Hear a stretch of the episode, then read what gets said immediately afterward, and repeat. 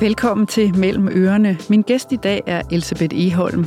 Og efter mange år som en af Danmarks mest populære krimiforfattere, er hun nu gået en helt anden vej og har skrevet en kærlighedsroman. Den hedder Som natten kender stjernerne, og bogens hovedperson Malu er klassisk pianist. Det var Elisabeth Eholm oprindeligt også selv på vej til at blive, da hun gik på konservatoriet for over 30 år siden. Musikken har ligget på hylden i mange år, men hun begyndte at spille igen, da hun fik brystkræft. Og sygdommen har også betydet, at hun nu vil skrive om lyst, længsel og kærlighed i stedet for krimi. Og det er slut med at skamme sig over, at hun er til romantik. Velkommen, Elsebeth Eholm. Mange tak. Du sidder og griner, gør du? ja, skamme og skamme. Øhm, jo, jo, fordi jo, men da vi talte jo... sammen forleden dag, så sagde du, ja. Jeg, er simpelthen færdig med at skamme mig over, at jeg er til romantik. Og det tænker jeg, det skal vi snakke om. Hvad er det? Hvad, prøv at sige noget mere om det. Jamen altså, vi lever jo sådan lidt i, ironiens tidsalder, ikke? Altså det her med de ægte følelser, og, og, og ligesom stå ved de her store følelser. Øh, det synes jeg måske har det lidt svært. Og så har det jo... Øhm, altså fordi folk gør grin med det, eller synes det er... Ja, eller så skal det altid pakkes ind. Øh, vi, har, vi, vi, vi har jo vældig svært ved at sige til hinanden, at vi elsker hinanden. Ikke? Altså de der tre små ord, og de bliver nu heller ikke sagt i min bog, skal jeg lige sige. Men, men altså, jeg tror, jeg tror jo simpelthen, at øh, jamen, vi har jo... Vi lever hemmelige liv, tror jeg, hjemme foran øh, Netflix og hvad det ellers hedder. Jeg gør i hvert fald. Og, og så her forleden, hvad var det, jeg så? Uh, An Officer and a Gentleman med Richard Gere. Og ja, det er der nok mange, der ikke kan huske og aldrig har oplevet, for det er mange år siden. Uh, er det men, en af dine yndlingsfilm? Ja, den er super god, jo. Ja, og den jeg er synes stadigvæk, den er god. Ultra romantisk. Ja, og den er meget gammel.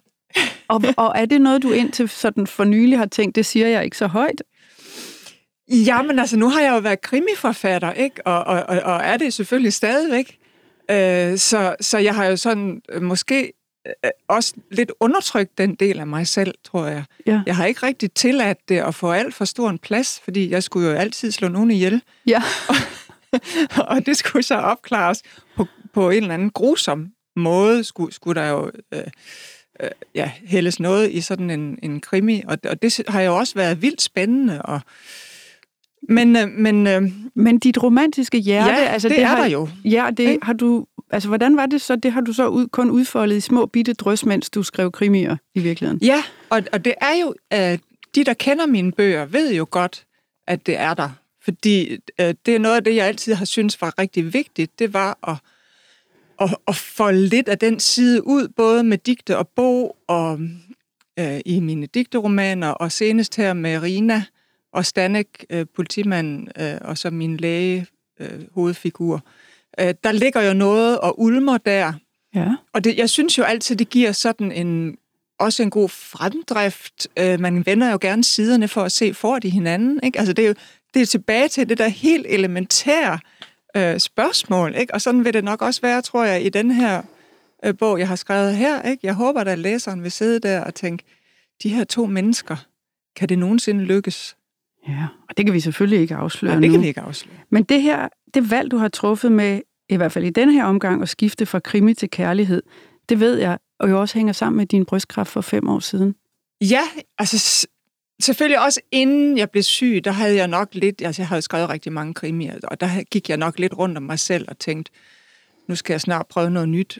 Øhm, men så blev jeg syg, jeg var i kemo, og øh, det gik jo sådan set meget godt. Øh, men så gik der et par år, tror jeg, så, så fik jeg sådan ligesom sådan noget, der snappede hen af noget depression, nogle depressive tanker og noget angst og noget. Altså havde, der var en periode, hvor jeg simpelthen ikke havde det godt. Gik til en psykolog, og vi blev så enige om, at jeg skulle finde ud af, hvad jeg havde lyst til. Ja. Og, så, og det der med at finde ud af, hvad man har lyst til, det er rent faktisk ikke så enkelt. Hvordan var den proces? Altså, hvordan øhm, foregik det? Jamen, det var bare stille og roligt, gå nogle ture og, og være god ved mig selv, og, og give mig selv nogle muligheder og tænke, hvad har du egentlig lyst til i dag? Og så en dag, så kiggede jeg mig omkring i min stue, som er temmelig stor, og så tænkte jeg, her kunne egentlig godt stå et flyl. Og så... Og hvor lang tid var det siden, du havde siddet på et flyl? Det var 30 år. Eller mere. Ja. Altså, jeg gik ud af konservatoriet i 85 og ind på Journalisthøjskolen. Så Og det hvordan jo- var det for dig pludselig at se et flyl for dig i din stue? Jamen, det var jo pludselig vildt spændende. Øh, den her tanke, den, den havde nok været der, den har ligget i baghovedet, ikke? Men, men, øh, og jeg havde jo et klaver, men jeg havde ikke spillet på det, øh, øh, kun sådan julesalmer og den slags, ikke? I 30 år. Øh, og jeg fik sådan lyst til at spille sådan rigtigt, som jeg gjorde dengang. Øh, og så tænkte det kræver simpelthen et Steinway-flyl, sagde jeg til mig selv. Som koster en million eller sådan Ja. For jeg var jo vant til dengang på musikkonservatoriet, at vi havde jo nøgler op til konservatoriet, og kunne gå op og øve om aftenen, og det var, der var jo de her skønne, skønne flyler. Så klangen, den sad jo simpelthen i mine ører og i mine fingre stadigvæk. Så du fik dig et Steinway? Jeg fik mig et Steinway. Og hvordan var det så at sætte sig ved det igen? Det var jo helt fantastisk. Altså, jeg har været lykkelig lige siden, og det er to år siden nu. Øhm, det var jo, ja, men den der klang, og have, at have musikken under fingrene, og have det der vildt gode instrument, selvom det er et instrument fra 1912, øh, toprestaureret, men alligevel, det er gammelt. Øh, men øh, jeg elsker det. Så det var faktisk det helt rigtige at nå frem til for dig. Hvad er godt for mig? Det er at begynde at spille igen. Ja, fu- fuldstændig. Og jeg spiller hver dag, og jeg har øh, gået tilbage til min gamle lærer, som jeg havde før konservatoriet. Og øh, jamen, det er bare en fornøjelse. Jeg tænker, du har spillet siden du var 10 år, og så kom du på konservatoriet, og det er jo temmelig svært. I var kun fire, der blev optaget det år, hvor du kom ind, ikke? og du gik der så fra 81 til 85. Ja, ja. Øh, hvordan kan det være, at det har været, bortset fra nogle julesalmer på et, et klaver, som jo er noget helt andet, at det har været helt ude af dit liv i så mange år?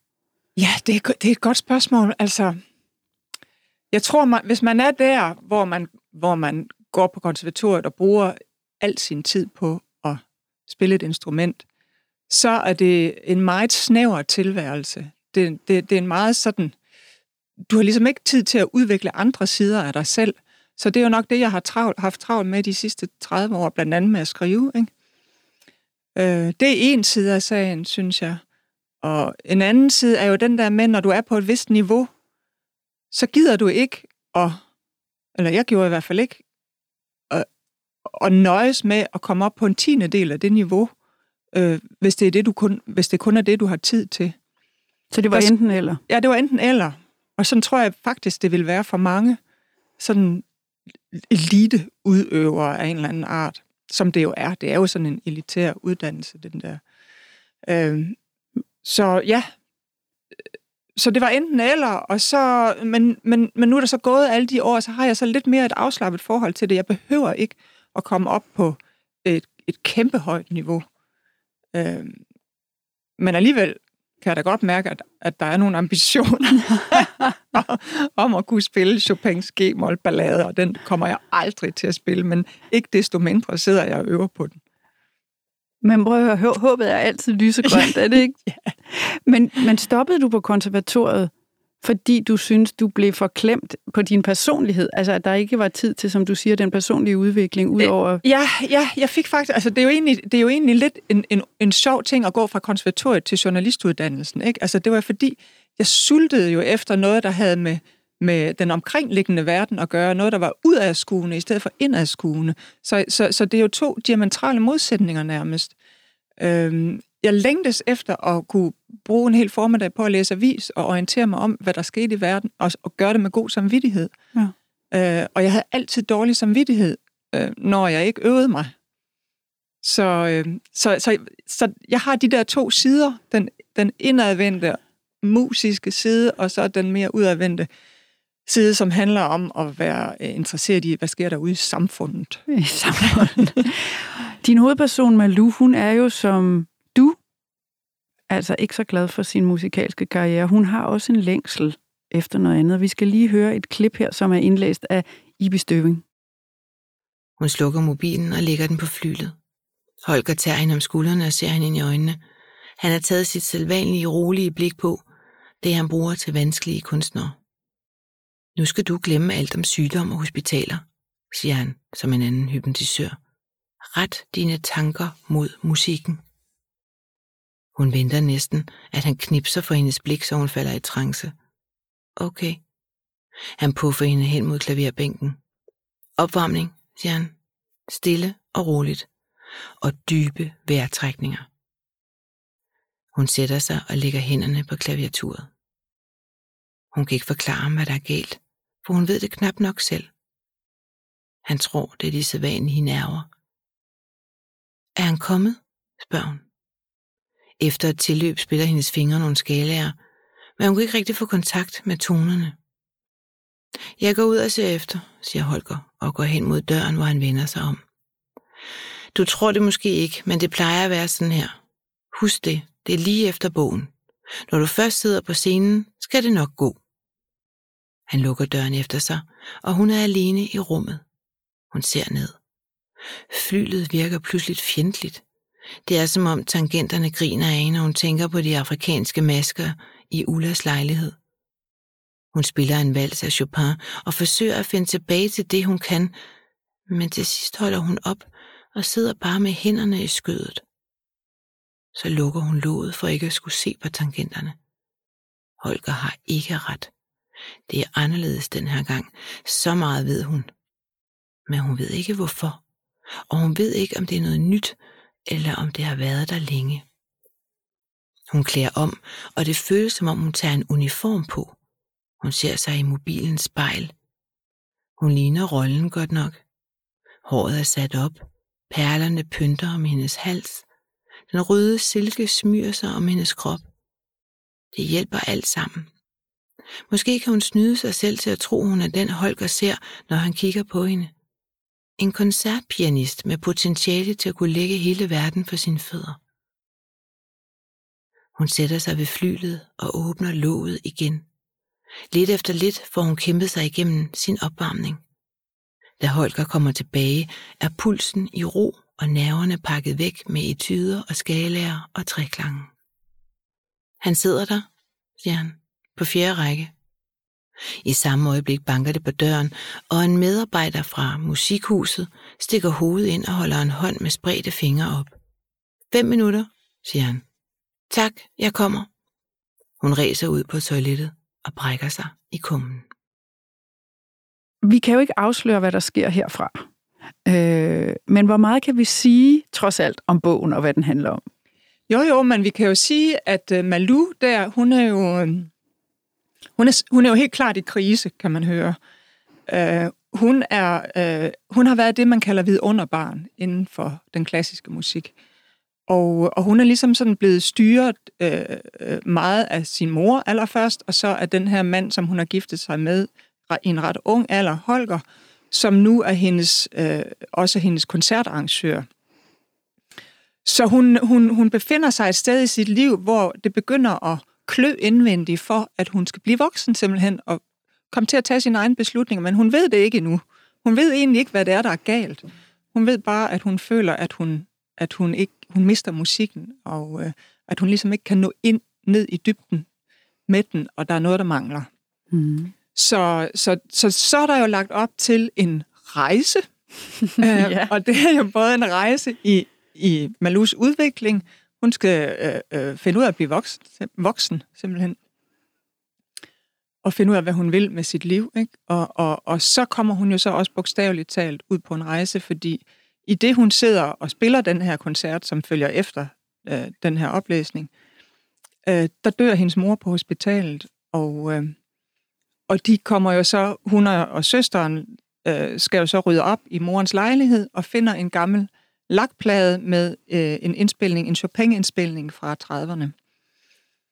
Og, øh, og uden på den er der et, øh, et foto af en øh, pianist inde, hedder det nok, øh, der ligner sådan en Hollywood-diva, og, og som ligner øh, Malou selv. ja, så det er jo noget med en familiehemmelighed, og den fører dem altså, eller fører, fører Malou til Frankrig, til en by, der hedder Metz i Lorraine. Mm. Ja. ja. ja, og det er så spændende, hvad der sker.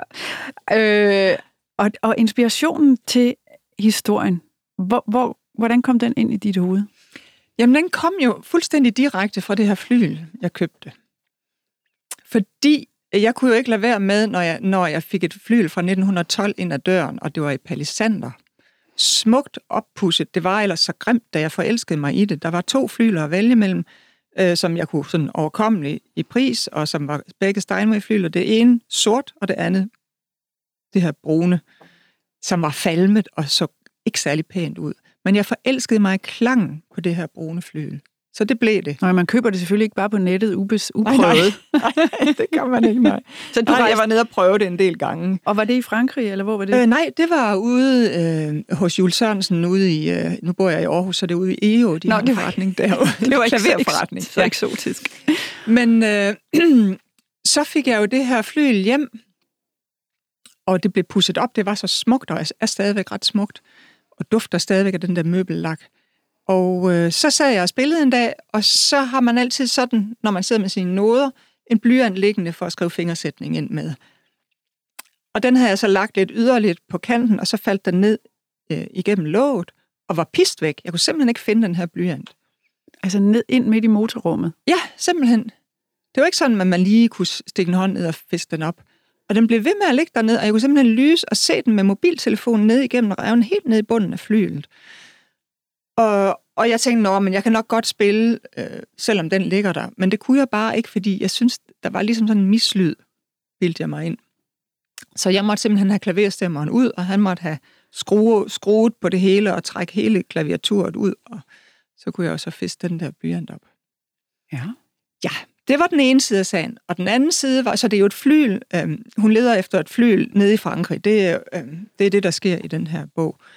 Øh, og det andet, det var jo så, at jeg spurgte jo øh, hos Jules Sørensen, kunne de finde ud af, hvor det her flyl har stået henne. Og der var det jo så, at de kontaktede Steinways fabrik i Hamburg med det her serienummer, som også er det serienummer, der figurerer i, i bogen en hel del gange. Øhm, og, øh, og, og spurgte dem, hvor, hvad ved man om det flyl? Og det, om det flyl vidste man, at det den 9. december 1912 var blevet sendt fra Steinways fabrik i Hamburg til den franske by Metz, øh, som jo nok dengang egentlig var tysk, fordi det ligger jo lige der på, på grænsen mellem, øh, i grænseområdet mellem Frankrig og Tyskland. Og ja. hvad skete der så i hovedet på dig? Så skete der det, at jeg forestillede mig, at det her fly jo har stået der midt i Europa, faktisk i, i både Frankrig og Tyskland på en gang næsten, eller i hvert fald øh, øh, eftersom verdenskrigene har bølget hen over kontinentet, og har jo oplevet, ja, to verdenskrige, ikke? Og, og, og nogle af de fandt jeg ud af, at de allerblodigste slag i begge verdenskrige har jo fundet sted i det område der. Verdun ligger lige 50 km øh, derfra, hvor der faldt, jeg tror, 800.000 øh, øh, soldater. franske og tyske ja, soldater. Og der har så også været, fandt jeg ud af under 2. verdenskrig, øh, en, øh, en, et slag, der hedder Slaget om Mess, hvor det var, øh, da de allierede rykkede ind der i 44, øh, og øh, general Patton, det var amerikanerne, der kom til Lorraine, øh, og ville løbe tyskerne over ende, men de havde forskanset sig, fordi Mess ligger på Maginot-linjen og er vir- virkelig befæ- Der er 46 fæstninger rundt om byen. Og dem havde Hitler jo sørget for at befeste med nogle elitetropper. Og det troede man ikke. Man troede, det var nogle, den var tyndt for, forsvaret, den her by. Så derfor så rykkede man ind fra Pattens side, og så øh, var der jo en hel masse amerikanske soldater, der gik til. Der var nogle efterretninger, der var forkerte, eller hvad, tænker ja, man så? Ja, eller de... de havde ikke gode nok efterretninger, har jeg læst mig til. Okay. Så kan vi ikke sige mere, vel? Nej, det kan vi ikke sige. Nej, Nej vi kan ikke, vi kan ikke vi sige tør ikke røbe mere. Nej. Men vi kan jo så i hvert fald bare sige, fordi som jeg sagde indledningsvis, så er det en kærlighedshistorie, men det kan vi heller ikke sige noget om. Nej, altså jeg Nej. kan jo selvfølgelig, vi kan sige, at, at Malou finder ud af, at hun skal finde sin familiehistorie, og hun skal også lede efter det her flyl, øh, fordi hun har en god ven, der er instrumentsamler, og som er for, har forelsket sig i flylen. Så, så Malou skal lede efter sin families historie, øh, og, og samtidig skal hun lede efter det her flyl, øh, for at finde det til Noah. Ja. Og det her flyl er jo så det nærmest, nogenlunde nærmest det samme flyl, som, som det, der står hjemme hos mig. Som det, du sidder ved. Ej. Og der er en hemmelighed med det flyl. Ja, det kan vi godt love, der er. Det her med, at du, du, øh, du skrev en mail til mig i sidste uge, det har været sådan en skøn oplevelse for mig at skrive den her bog, og jeg synes, den er blevet så smuk. prøve at forklare, hvad du mener med det?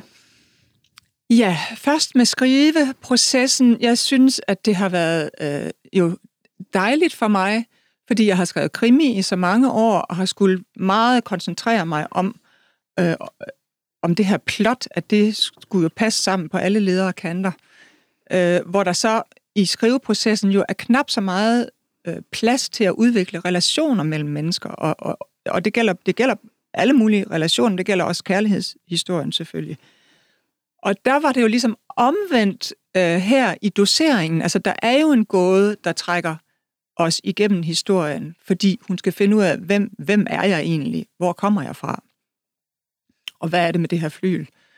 Øh, og, øh, men samtidig er der jo også plads til den store kærlighed. Fordi nede i Frankrig møder hun jo så en amerikansk mand, altså hun kommer der ned og skal alle de her ting har et, et mål, men hun løber i panden mod en mur, fordi hun ikke er god til fransk. Og jeg skal lige love for, at de er ikke særlig gode til engelsk dernede, for jeg har været der. ja. Så hun øh, allierer sig med en amerikansk mand, der bor på en husbåd ved Moselfloden, og som øh, kan alle mulige sprog og er rigtig god til fransk. Og rigtig så, pæn. Og rigtig pæn. Du har skrevet ham ja. rigtig pæn. Mm. Han er rigtig pæn. Cody. ja.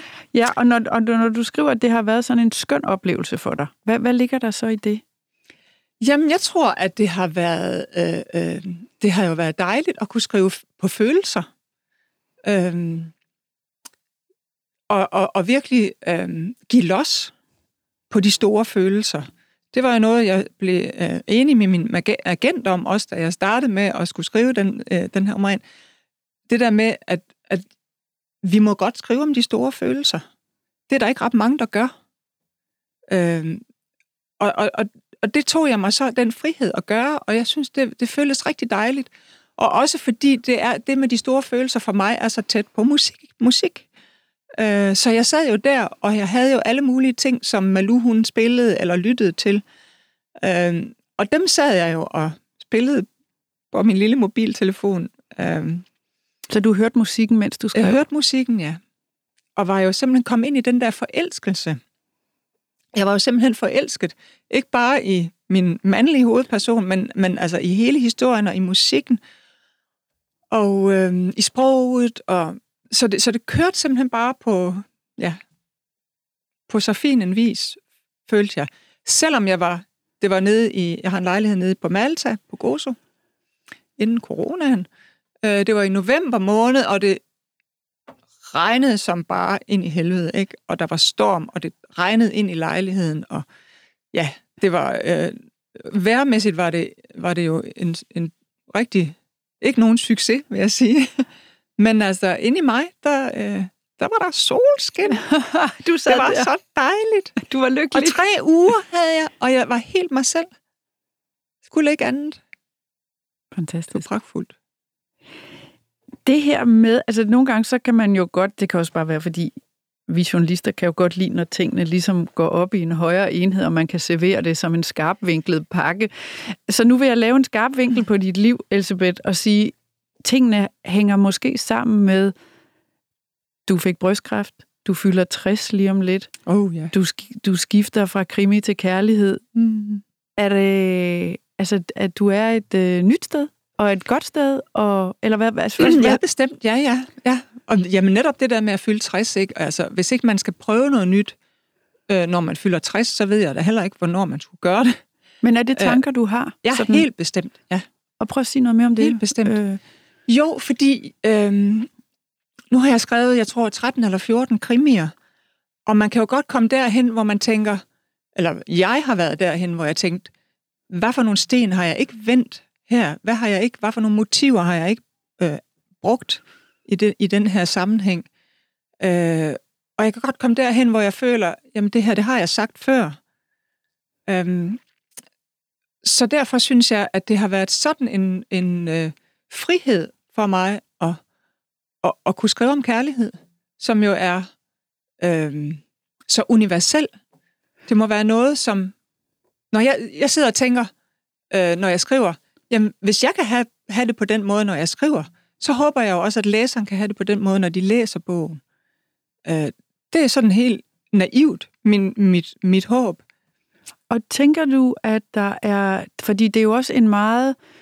Øh, du har jo altså været en af danskernes foretrukne krimiforfattere, så nu forlader du sådan set også noget, som var sikkert og en befæstet position, og dig på toppen af bestsellerlisterne og sådan noget. Hvad har du tænkt om det i forhold til at træde ud af det univers, vi ja. kender dig fra?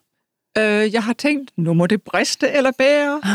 øh, nej, jeg har tænkt, at... Øh, altså, jeg vil da heller ikke sige, at jeg ikke skriver flere krimier.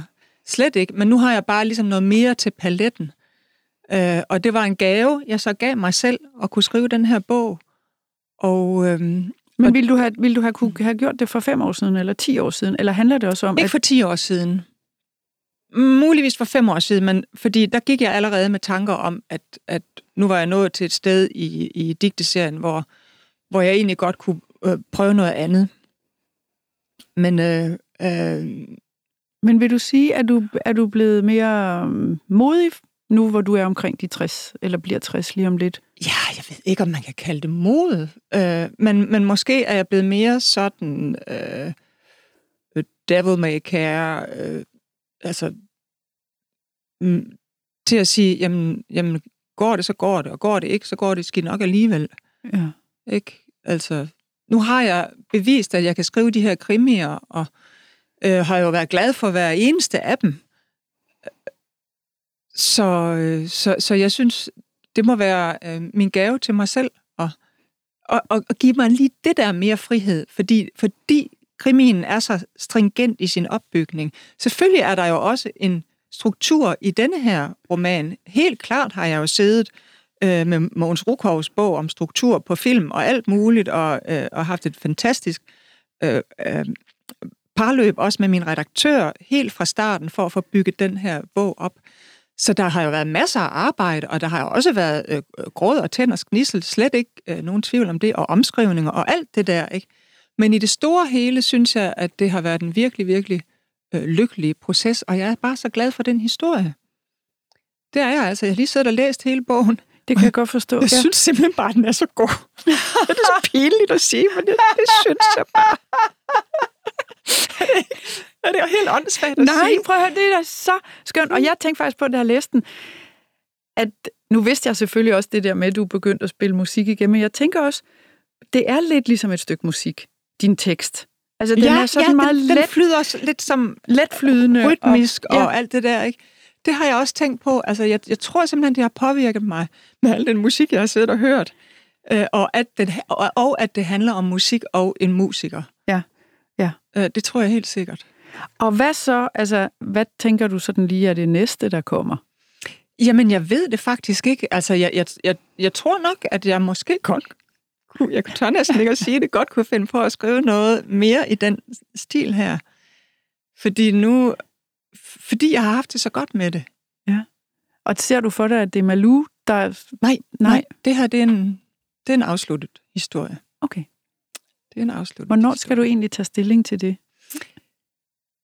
Ved du hvad, det tror jeg, det bestemmer jeg simpelthen selv. Det har jeg sagt, det gør jeg, når jeg har lyst til det. Og det kan komme i morgen, og det, altså, det, er ikke sådan, at der ikke er... Jeg har to historier i hovedet, som ligesom kæmper om hinandens, øh, om min gunst. Øhm, og øhm, så, så der er ved at ske noget jo, inde ja. i hovedet på mig. I knolden på dig. men, men hvornår jeg beslutter mig for, om det er den ene eller den anden, eller en helt tredje, det... Nu skal jeg jo lige have den her bog udgivet, og ja, og lige over den her udgivelsesfase, Ja. Øh, og så må jeg sætte mig ned og gå nogle lange ture, og, eller tage på en rejse, det kan man jo snart ikke, men, men altså gør et eller andet, som gør, at jeg kommer et sted hen, hvor jeg har ro i hovedet til at, at udvikle en ny historie. Og jeg skal bare høre dig afslutningsvis, hvordan skal du fejre din 60-års fødselsdag? Ja, ved du hvad, jeg skulle jo have været til Skotland, men det skal jeg jo så ikke. På grund af corona? ja. Øh, så, øh, så vi skal til Rolskov. Ja, prøv, der er skønt. Der er simpelthen flot, og vi tager hunden med. Ah, men altså... Så det er det, vi skal. Altså ud i shelter under åben himmel? Ej, jeg er nok lidt, lidt mere luksuriøs på sådan en 60-års fødselsdag. Vi skal. så vi skal spise godt. Ah, det lyder dejligt. Elisabeth, Spis godt og bo godt. Prøv at høre, det, jeg stemmer fuldstændig for det. Og måske se en romantisk film. Man ved det ikke. Man ved det ikke, nej. Tak fordi du kom. Selv tak. Og det held og lykke. Mange tak. Og tak til dig, der lyttede med. Mellem ørerne er tilbage igen næste fredag. For mere mellem ørerne, brug kampagnekoden Cecilie og få 30 dage gratis adgang til tusindvis af lydbøger på Mofibo.